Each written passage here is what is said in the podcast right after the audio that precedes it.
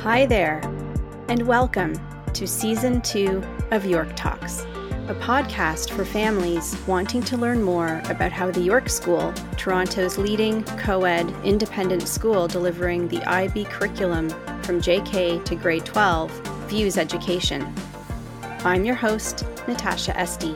This season, join me in conversation with teachers from the junior, middle, and senior schools about their craft and get insights into some of the most progressive approaches to education today. The York School is a leader in innovative and meaningful integration of technology across the curriculum. In the middle school, students have access to any resources they need, from 3D printers to programmable robots to digital probes. Their classrooms have mounted digital projectors, interactive whiteboards, and audio equipment. The middle school also has its own makerspace called the Shad Lab. Design is part of the middle years program. This class challenges students to apply practical and creative thinking skills to solve design problems, explore the role of design in both historical and contemporary contexts, and consider their responsibilities when making design decisions and taking action. Students follow the design cycle to structure inquiry and analysis of design problems, develop and create feasible solutions, and test and evaluate their models, prototypes, products, or systems. Tim Cooper is the York School's teaching and learning coordinator and co chair of the design department. He works with all of the grade 6 to 12 teachers to improve their use of technology to make learning happen in new ways, and he teaches MYP design to grade 6 to 8 students. He is also head coach of the York School's first LEGO League team. Tim joined the York School in 2013 after having worked in the technology education space in New York City. He's co founder of Maker Ed TO, an organization that advocates for maker education and holds conferences and other events. Welcome to York Talks, Tim. Hello. Hello, Newark. Good to talk to you. um, I'm really looking forward to this conversation. Your Twitter profile states that you are interested in all things ed tech, green ed tech, iPad and kids making stuff, media, robots, games, tools, green power. What a cool and fun career. Tell me about your journey to becoming a teacher, teaching IB, focusing on being a technology and maker educator, and the whole kind of sweet spot of teaching tweens. I started out in software. I was in publishing software in New York City, and uh, we developed uh, some systems for you know large publishing um, pieces like encyclopedia and things like that. Uh, my company built the production system for the first uh, post-Soviet encyclopedia. Oh wow! Uh, ran in, it was uh, sponsored by the the Open Society Institute, which is a George Soros's foundation. So it's pretty cool. And in the end of the '90s, it became uh, kind of evident that a lot of that publishing technology stuff was kind of drying up. And I said to myself, I before in publishing technology, I was a, an English teacher, and I said, you know, maybe I'll go back into education and see what that's about. And uh, so then I went and uh, did, uh, you know, different types of um, edu- technology and education. I taught uh, programming. I uh, worked with teachers to integrate technology. I worked for a company that did um, professional development for robotics and other like educational technology, and then and then you know eventually went back into the classroom and and uh, taught design, uh, everything from graphic design to production. You know, like uh, production of three D printing things and uh, robots. Robots are kind of my favorite thing. and and how did you end up kind of getting into you know becoming an IB educator? Because that in and of itself is its own sort of path. Well, at first, um, you know, I, I had worked primarily in um, independent schools, and so I was uh, an AP teacher, uh, for, uh, computer science teacher for, for a while, and then uh, uh, did different things. When I came to the York School, one of the reasons I came to the York School is I liked the curriculum and uh, wanted to be involved with the IB, and so I. you know, was first a IB design teacher, and now also am an IB design teacher and computer science teacher. the one thing I like about the IB specifically is that it has um, an approach that is not uh, content based. It's like connection based, and uh, especially in the MYP, it's like how things are related to each other, and uh, using skills to produce knowledge as opposed to you know connecting knowledge to skills that kind of thing. Yeah. So i was really i've always been impressed by the ib and uh, i've done a lot of um, professional development within the ib uh, recently i was um, for the last six years i've been working on the the new uh, curriculum for ib dp computer science yeah, that sounds really, really neat thing to be a part of because you've been connecting with educators and curriculum designers sort of from all over the place, as I understand, to, yeah. to pull that together. So yeah, we met in The Hague, and uh, we are, we've completed the um, curriculum just before the pandemic, and so it's going to launch in next year. That's great. Um, now, you obviously teach high school students as well. But mm-hmm. um, but but what is it about teaching you know grade six to eight students that are in the middle school that that you enjoy? So the thing I love about middle school is that it's um, it's a time when kids kind of have moldable identities. They haven't like kind of taken a I'm a nerd, I'm a jock, I'm you know I'm a whoever the kind of person. They're very flexible. Kids will try out new things because they figure like that's not me. They don't know that's not me yet. They're like I'll see if that's me. Maybe, I'll try it out. And uh, we are, our design program is uh, pretty unique in the sense that we have uh, a, one design class per year for all of the middle school, all, all the uh, six, seven, eight years.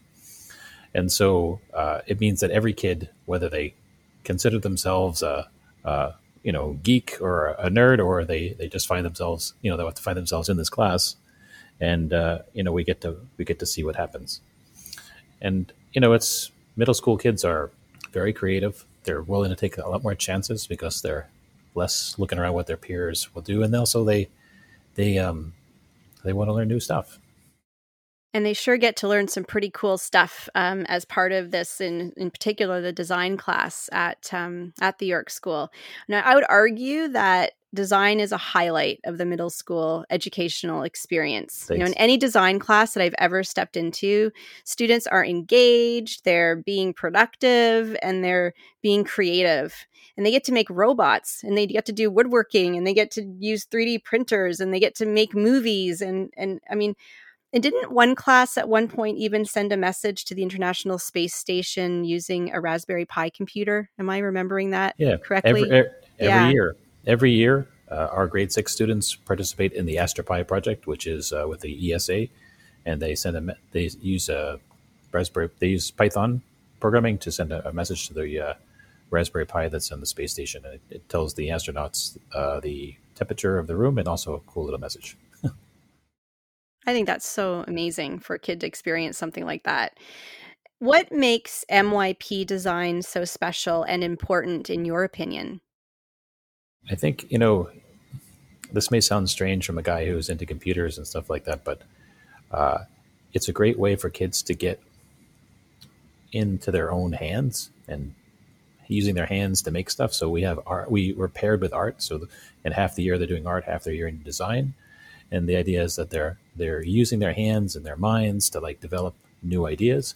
And they use the computers from time to time, not sometimes more, sometimes less. And uh, you know, there's lots of cool uh, tools on them, like Tinkercad, we use to like uh, design 3D prints and uh, all the coding stuff that we do. But most of it is about um, working together. Uh, at least one of our projects each term is a group project in which the kids have to work together.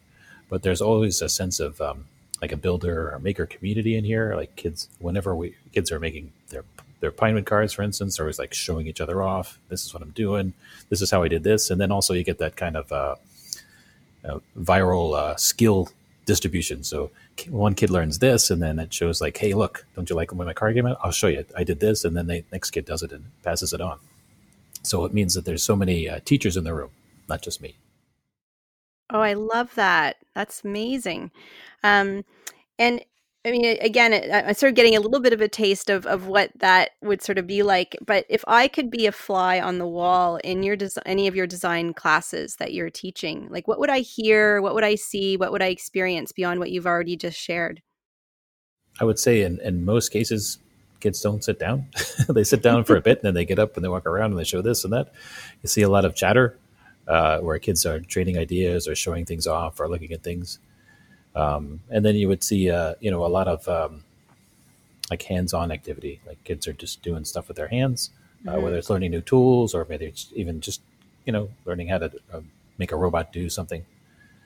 Um, it's kind of cool ideas. A lot of um, a lot of oh no's and a lot of oh yes, you know, like in between, like the, the victories and the defeats are happen, you know, like daily in our class. It's like you know the the, the idea of first attempt in learning. First so attempt fa- at learning. Fa- first first first attempt in learning. A F A F A I L. Wow, I love that first attempt in learning. Yes. Fail. Fail. So just screw it up. You learn a lot more. and I tell this to my coding kids all the time. It's like if it works the first time, you didn't do it well enough. like you got to take some chances, stretch it out a little bit, and make it good because you know that's how you kind of, especially if you're trying to learn something. The more you you you live on the edges of your knowledge, when you fail, uh, the broader your knowledge gets. Yeah, and and the other sort of piece of that, and again, maybe you can explain this a little bit better, is that since that now with um, you know with the three D printers and with the software that that these, these students are starting to um, use, is that they can they they're they're able to prototype so quickly, yeah. right, and and make these mm-hmm. little iterations or, or changes to to things they're doing. I know that um, in the last episode, I was speaking with um, Teresa McDonald and Shelly Gopal, and mm-hmm. Teresa was talking about how in grade six they have this flight unit and that mm-hmm. they've integrated that with design and so they've been able to you know make the wings up for the rockets and change little tiny things and and do all this sort of data gathering around what makes something make the rocket go further or fly better than another thing so um, maybe share a bit more about how some of these other um, technologies that these students are learning about and having access to can even further kind of sure. support well, the, this maker mentality. yeah, the the MYP um, design is built around the uh, MYP design cycle, which is a, kind of a, a, circular wheel, if you can you can see it, and it's basically of like you kind of research some ideas, you uh, come up with some plans, you make your plans, and then you evaluate them, and it's it seems like a four step process, but it's really more of a circular thing, and you keep doing it as you're building your your piece. And that's you know what in our class, a lot of the research phase is failure. It's like let's let's try to blow things up and see like how how close can we get to the edge of it? So in our, for instance, in our, our, rocket projects, we looked at all the different types of fins. We we launched all the rockets, and some of them did really well, some of them didn't. But then again, that helped us figure out like for our for our actual rockets, which fins do we want? And with the Pinewood Derby cars, we run cars down the track in the beginning of the, of the unit before any kid actually actually touches the wood, uh, so we can see like if a weight is placed here or there, like how does that affect the car? And it's all about how does your design decision affect the output. And the only way to do that is to, to test some things out. So we want to make sure we're better decision makers and we do research, make bad decisions, see how that works, and see which of the good decisions happen. And then that's how we're able to make our uh, success in design. That's great. Um, the Pinewood Derby is definitely a really it's a grade seven design kind of experience, I guess. Yes, and so it's pretty epic. And they're they're now 3D printing these cars, or is it still being um, carved out of wood, or is there like an evolution happening even in terms of how that um, event so, is? So it's interesting. Um, one of the things that we want to do is help kids make decisions for themselves, and so we've offered both options. And so uh, there are some some wood some 3D printed parts. Uh, you know, the key is to make it. Um, in, you envision an idea and how you make it in reality. Uh, sometimes it's uh, not possible to do it in one form, so you have to like use a, a couple. I would say the majority of my cars in my uh, design class now are mostly wood with some 3D printed parts, and then there's a few 3D printed ones that are on wood bases, but that's it. And it's a question of like where does the weight sit the best and you know, uh, 3D printed parts. Cars might not have the same weight distribution, so you might have yeah. to redistribute the weights in different ways. Right. Fascinating. Um, and then what's kind of a, a design uh, highlight that the grade eight students are, are able to to be uh, involved in? So the grade eights um, break their bridges. Yeah. That's one of our big things. So like they design a bridge, and now we're talking about with all these different uh, tools that we have. Maybe we would design different types of bridges. In the past, we did just truss bridges, but maybe maybe we have the ability to make some like uh, suspension bridges and some different types of bridges to kind of celebrate bridges. And you would um, also have, like, as you said, to kind of see how much weight a bridge could bear there'd be actually like a bit of a kind of a competition where you'd bring in weight Oh, and yeah. you'd add more weight and add more weight and there was like a trophy for the the bridge that could hold the most weight. Is there still a record? I want to say there was a bridge that was made a few years back that Mm-hmm. hold like you had the students were going out to get more weights from the fitness center because the ones you had in the class just weren't cutting it. Is there is that uh, has that um, record been broken yet No, it came close one year, but the record 318 pounds, I think, was the record. wow wow And so And that was a bridge made out of balsa wood. And all the bridges like, made out of balsa wood. Yeah, and, and glue. amazing and glue. Yes, lots of glue. Mhm. That's a lot of fun. Um, And of course, all, a lot of these sorts of things are uh, shared through, um, you know, Twitter and other, you know, through Mhm. our social media. So um, everyone can kind of get a feel for for what the students are doing. Um, it's such an interesting space that you work in, and I'm curious uh, who or what inspires you in the work that you're doing these days. Well, it's uh, you know definitely I get inspired by kids. You know uh, what kids want to do. I mean, I kind of want to. It's interesting. So uh, when I first started teaching, very few kids knew how to code when they got to middle school, and now many kids have had coding experience when they go to middle school. So like when we design our curriculum, it changes you know every couple of years just because we find kids have different skills, and uh, Yeah. and also we have different tools like uh, we use the microbit, which is made in Britain. All grade seven kids get a microbit, and it's a really cool tool. Uh, and, but the microbits, inc- you know, we're up to version two, and so it can do more things. Now it can run servos, it can do sound. Uh, Wow. So we're forever like trying to see how we can maximize our tools. And I, I just think the more I can, the, the more things that we can offer kids to make decisions about, and coding is a great place for them to make decisions. We, uh, you know, even when they play games and such, it's interesting. A lot of the games they end up making resemble some of the games, you know, from my childhood. You know, the the arcade games and stuff like that, because you know they are simple enough to program. To make, you know, like Grand Theft Auto, you need a, a lot more. you need a software team, but to Uh, make yes, yes, but to make you know like some Donkey Kong game, you know, it's it's totally within a kid's realm, and there are lots there's lots of cool tools to show kids how to do it, and more and more kids are able to to do it. Now, is there still? Um, I know there's there has been and probably still is a Minecraft club. Um, and is does the York School still have its own server that you run for Minecraft, or is that something that's just kind of moved on? It, it's kind of moved on. We did it as Yeah. a, as a stopgate, you know, within the world of uh, you know pandemic learning. Yeah, But uh, what's interesting is um, so one of the companies that a lot of people have written off is Microsoft, but Microsoft bought Minecraft. And Yes. Microsoft made an educational version of Minecraft that I use in all of my coding classes, which enables kids to take uh, Minecraft worlds and make things happen in using Python or blocks uh, from uh, designing castles by a touch of a button uh, to uh, you know creating special powers for people within the Minecraft world. So it's been it's been a lot of fun to take that. yeah. And I saw an amazing video of um, uh, a student created kind of virtual tour of the 1320 campus Mhm. built in Minecraft. It's amazing how how much it absolutely resembles the the the school. Yeah, Um, I've been asking all of my guests this season this question, and uh, it's about what being a 21st century progressive educator means to you. I think uh, there's so much magic in our world that we take for granted. Uh, we have all these cool gadgets and all these things happen for us. And uh, I think as a as an educator, what I want to do is look under the hood, take them apart, and s- think of kids find their their ways as creators as opposed to consumers. You know, what can you make? And and when you get something, how can you make it your own as opposed to just accepting it as it is? And you know how to be skeptical about. We have all these you know uh, new technologies that are sometimes good and sometimes bad, and just what are the lenses that you use to, to look at them.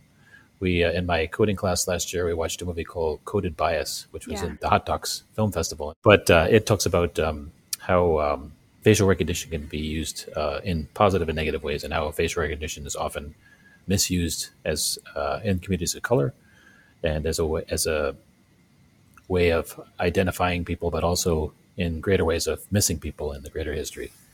Uh, when we look at the internet, and we if you use the internet as the the canon of history, the internet for the last you know 30 years has not been the canon of all everybody's history, and so it's interesting to see like how that comes about. And so if you're going to use the internet to uh, comb through the world and, and see how it is, it's going to be a, a select, select person's view as opposed to a view of, of all different types of people. Absolutely. And I think you actually raise a really interesting point around sort of the responsibility that that we, you know, as as educators around sort of teaching di- digital citizenship and, you know, sort of mm-hmm. responsibility in that space and in that world. And I know that that's something that um, you know, the school takes pretty pretty seriously and it is part of the kind of education that happens as well. Yeah. When you think of the future of K to 12 education and especially technology and maker education, what are you most excited about? Uh, I'm always excited about new tools and new ways to say things. Yeah, all of these, uh, I mean, I, I, think I said at the beginning, my my first teaching job was a, uh, an English teacher, and uh, to me, all of these products are stories, and uh, mm. the kids decide their stories, and the story of how it's built is one story, but the story of why it came to be or what's its future those are those are other stories. So all of our things generate these cool stories. And it's just uh, as we get new, newer tools it's just different stories to tell. Always amazed at the uh, the level uh, when I first started teaching um, for any kid to to program would be difficult. And now all these tools have made it simpler for kids to program uh, to, to program simple tools to gain data and to analyze data that's collected by giant tools around the world. So it's great to see uh, what they'll do with that.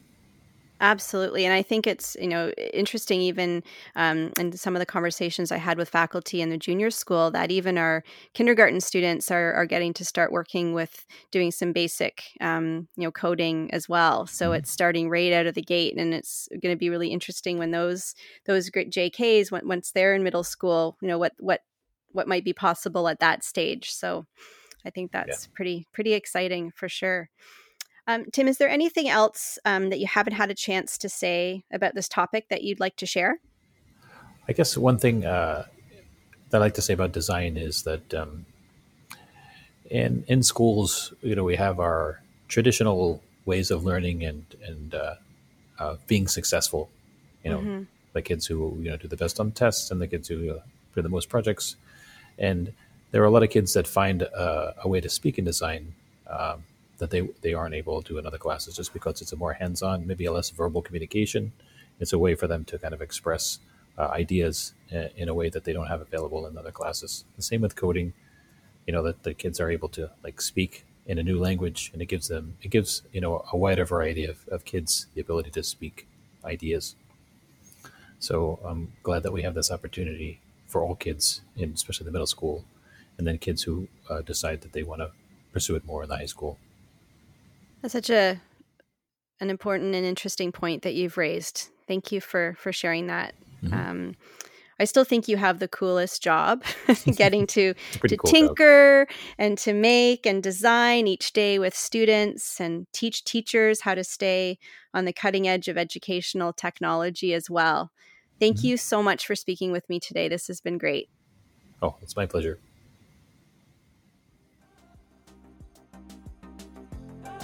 A fail is really just a first attempt in learning. This mindset encapsulates the York School's fail forward philosophy. Aside from this message, Tim's comment about MYP design helping students be creators, not just consumers, really resonated with me I also love how he talked about products as stories and how design class lets students work with their hands and express themselves in different ways. You can find Tim Cooper on Twitter at tcoops. Follow the hashtag YorkLearns to see MYP design in action.